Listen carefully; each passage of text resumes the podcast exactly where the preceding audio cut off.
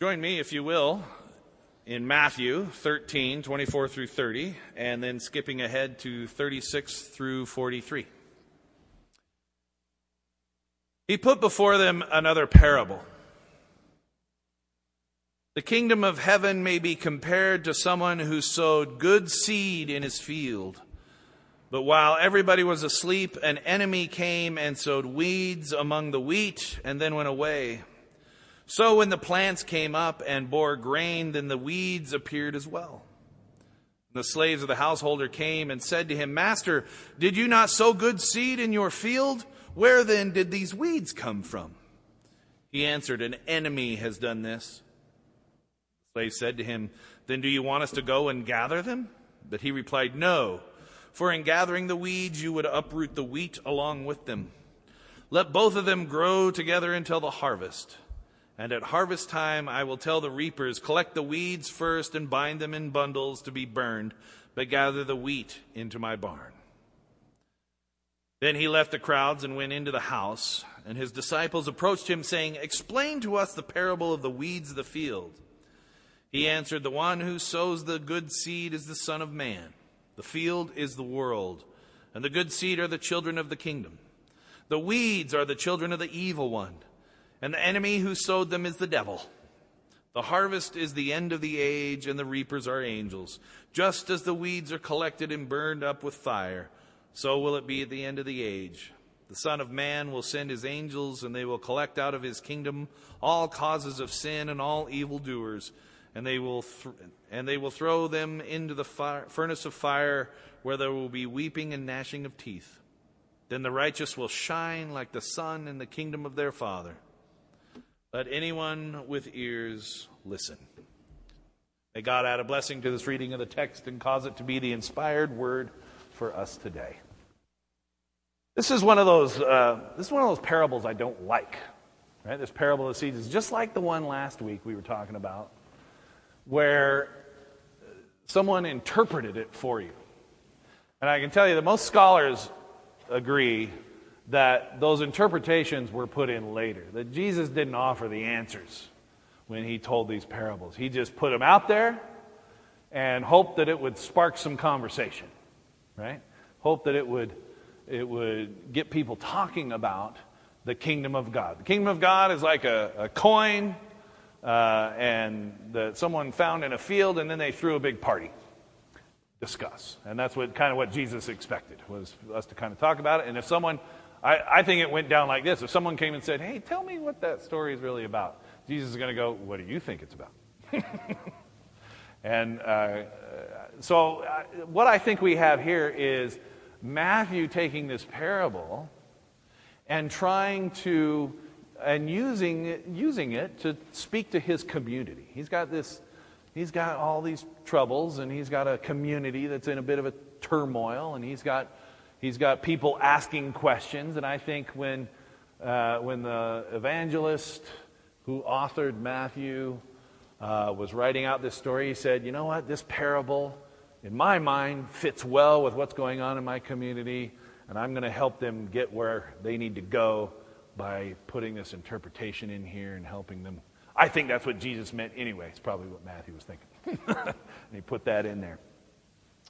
And, uh, you know, I can see that. It's a, it's a wonderful parable of, uh, you know, there's good seeds and bad seeds all grow up together. And that, what, you know, when, when people come asking, why do the evil prosper and why don't the, uh, why do the, why do bad things happen to good people? Why do good things happen to bad people? It doesn't make any sense, Lord. And, and people are frustrated with that and, uh, what they get from, and they think, well, should we just eliminate the bad people and get rid of them? Should we wage war? Should we, should we do this? To which this parable replies, no.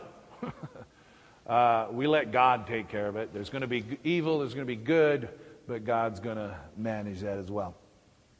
But you know what? As I was reading this parable in preparation for the sermon today, I, I, it come back to me and I'm like, this is too black and white. I'm, ne- I'm, I'm never comfortable with all the black and whiteness sometimes, this, this kind of dualistic uh, dichotomy of good and evil. This one's good, this one's evil.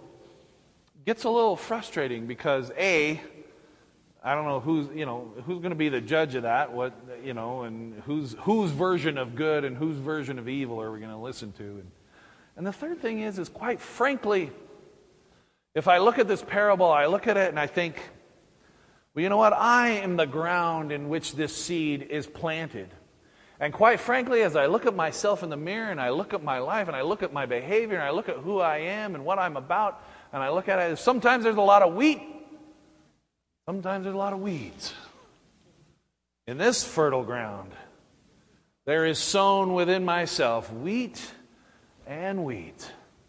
And they both exist there together. And, you know, all my, uh, uh, uh, and I think we live that way. We don't, it's never black and white. It's never cut and dried. It's never good and bad. You know, uh, I know you people, and you are so good, but sometimes you are so bad. You know, you do, you do things that you should be ashamed of once in a while. And so do I. I do things that I should be ashamed of. And then there's times when, man, they ought to be handing out medals or something to, to the things you and I do together. Right? So we live in those, we live in that tension of the wheat and the weeds growing within us together. Paul acknowledged this when he was writing in, in uh, Ephesians, no, sorry, Romans. In Romans 7, he was talking about this very thing. He says, I, I don't understand myself. I don't understand. I do what I don't want to do instead of the things I want to do. There's something within me that I know it's, I know it's wrong, but I do it anyway, and I don't, I find myself unable to do the things that I know are right. I have this struggle within myself struggle between the wheat and the weeds. Who's going to grow higher? Who's going to who's going to get bigger? Who's going to get all the nutrients and and be uh, and flourish? Who's going to win the struggle? It seems like a constant thing within us to be struggling between our deep and abiding desire to, to produce good fruit, to be wheat that can be harvested and feed others, or weeds, which are good for nothing, choke out everything else. Find ourselves in this, in this constant battle within ourselves. And what I, what I appreciate about, when I look at it this way, I, what I appreciate about this parable is that it says to me, do, do I need to pull out the weeds? Because that makes sense. Get rid of those weeds. Stop, stop being so evil. Stop being so bad. Just be good. Can't you just be good? Can't you just do wheat? and God says, you know what? No, those things are going to grow up together. There's going to be wheat, and there's going to be weeds, and they're going to be all in the same ground. And if you try to pull them out, you're going to upset the wheat. Huh. I don't know how that works, but there's some wisdom there. Uh, actually, it's kind of a weird parable. Anyone, any of you gardeners out there know that you go and get the weeds out. what do you mean you don't pull up the weeds? It's not going to hurt that plant. Pull those weeds out of there. Uh, so, I mean, that's one of those ridiculous things that happens in parables. But Jesus says, no, no, no, no. Let the weeds and the wheat grow together. And you know what? God will get rid of those weeds. In God's own time, God will yank those out of there. All that'll be left is the. What I hear about this is that, you know, we don't, we don't have to be. So here's the thing is sometimes we get so hung up on our own piety. Sometimes we get we want to major in the minors. Sometimes we get like my old janitor at Wedgwood used to say this. Sometimes we're so heavenly minded that we're no earthly good. that is, we get so focused on what is wrong with us. And I, I, think what a luxury that is to be able to parse whether or not, you know, uh, whether or not you give your tithing uh, before taxes or after, after taxes, right? and, they, and search in the scriptures to try and figure all of that out and get down there. You know, uh, uh, what a luxury to sit and parse those, those details out, right? And if I ask for the, you know, do, do I ask this in this way? What can I expect? You know, and I think what a luxury to be able to parse those things out. But the reality is we've got some, we've got things to do. We've got stuff that needs to happen. The wheat needs to grow so that it can bear fruit and feed the world. And yeah, there's going to be a, a few weeds in there that are going to, uh, that can be, but they can also become a distraction.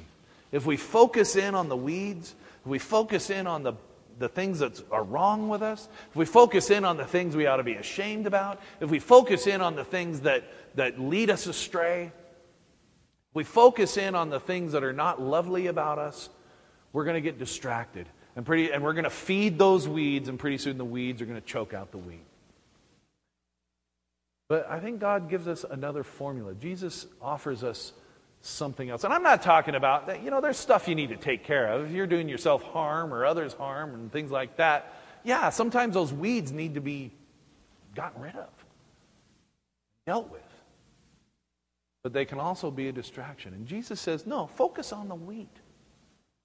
Nurture the wheat and let that wheat grow. In the same letter, Paul goes on to talk about being in the Spirit. That it is by being in the Spirit that I am dead to sin, and that no longer reigns in me, but it is this Holy Spirit within me that, that creates my life, that gives me life. In, in my sin, there is death, but in the Holy Spirit, in Christ, there is life. And if I just allow myself to be in that life, then the wheat will grow overcome the weeds, transcend the weeds, produce much fruit. I think the grace I'm hearing in this text today is A, don't beat yourself up because you're not just wheat. don't beat yourself up because you're not just sheep. There's a little goat in all of us, and there's a little weed in all of us. I don't mean that the way it sounds.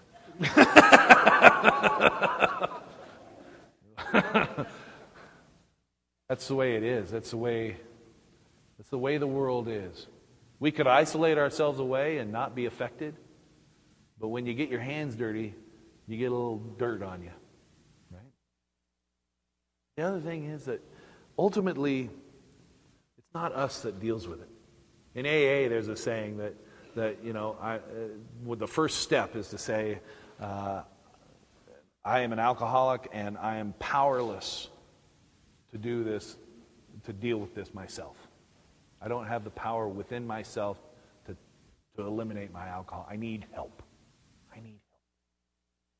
In that same way, you know what? We're a little bit powerless to deal with some of those weeds. Thank God we have the power through Christ in, the, in our God deal with those things. It is our God who will pull those weeds out get rid of them for us. We don't have to rely on our own piety, our own ability, our own strength, our own courage. Furthermore, you know, we have each other. Look at this. Look at this beautiful wheat field with a few dandelions. Nothing wrong with dandelions, right? it's a little weed. A pequeño weed, right? It's a little thing, not, not a grande weed. and so today, receive the blessing of God. Receive the word of Christ. It says you are, you have everything you need to produce wheat. And you can just focus in on that and allow that wheat to grow as we walk in step with God's Holy Spirit. Let us pray. Great and loving God, you know that within us we have wheat and weeds, we have good and evil. And there's not one of us who isn't capable of extraordinary good and really awful things. God, give us the strength to put ourselves in your hands, to let you Help us to walk in your spirit that we might bear wheat and we might choke out the weeds. But mostly, God, help us to be doers of good work, knowing that as we follow you, we do the things that transform the world, you will be glorified. Good fruit will come out of us. We thank you for this day and all that it represents. In the name of Jesus Christ, we pray. Amen.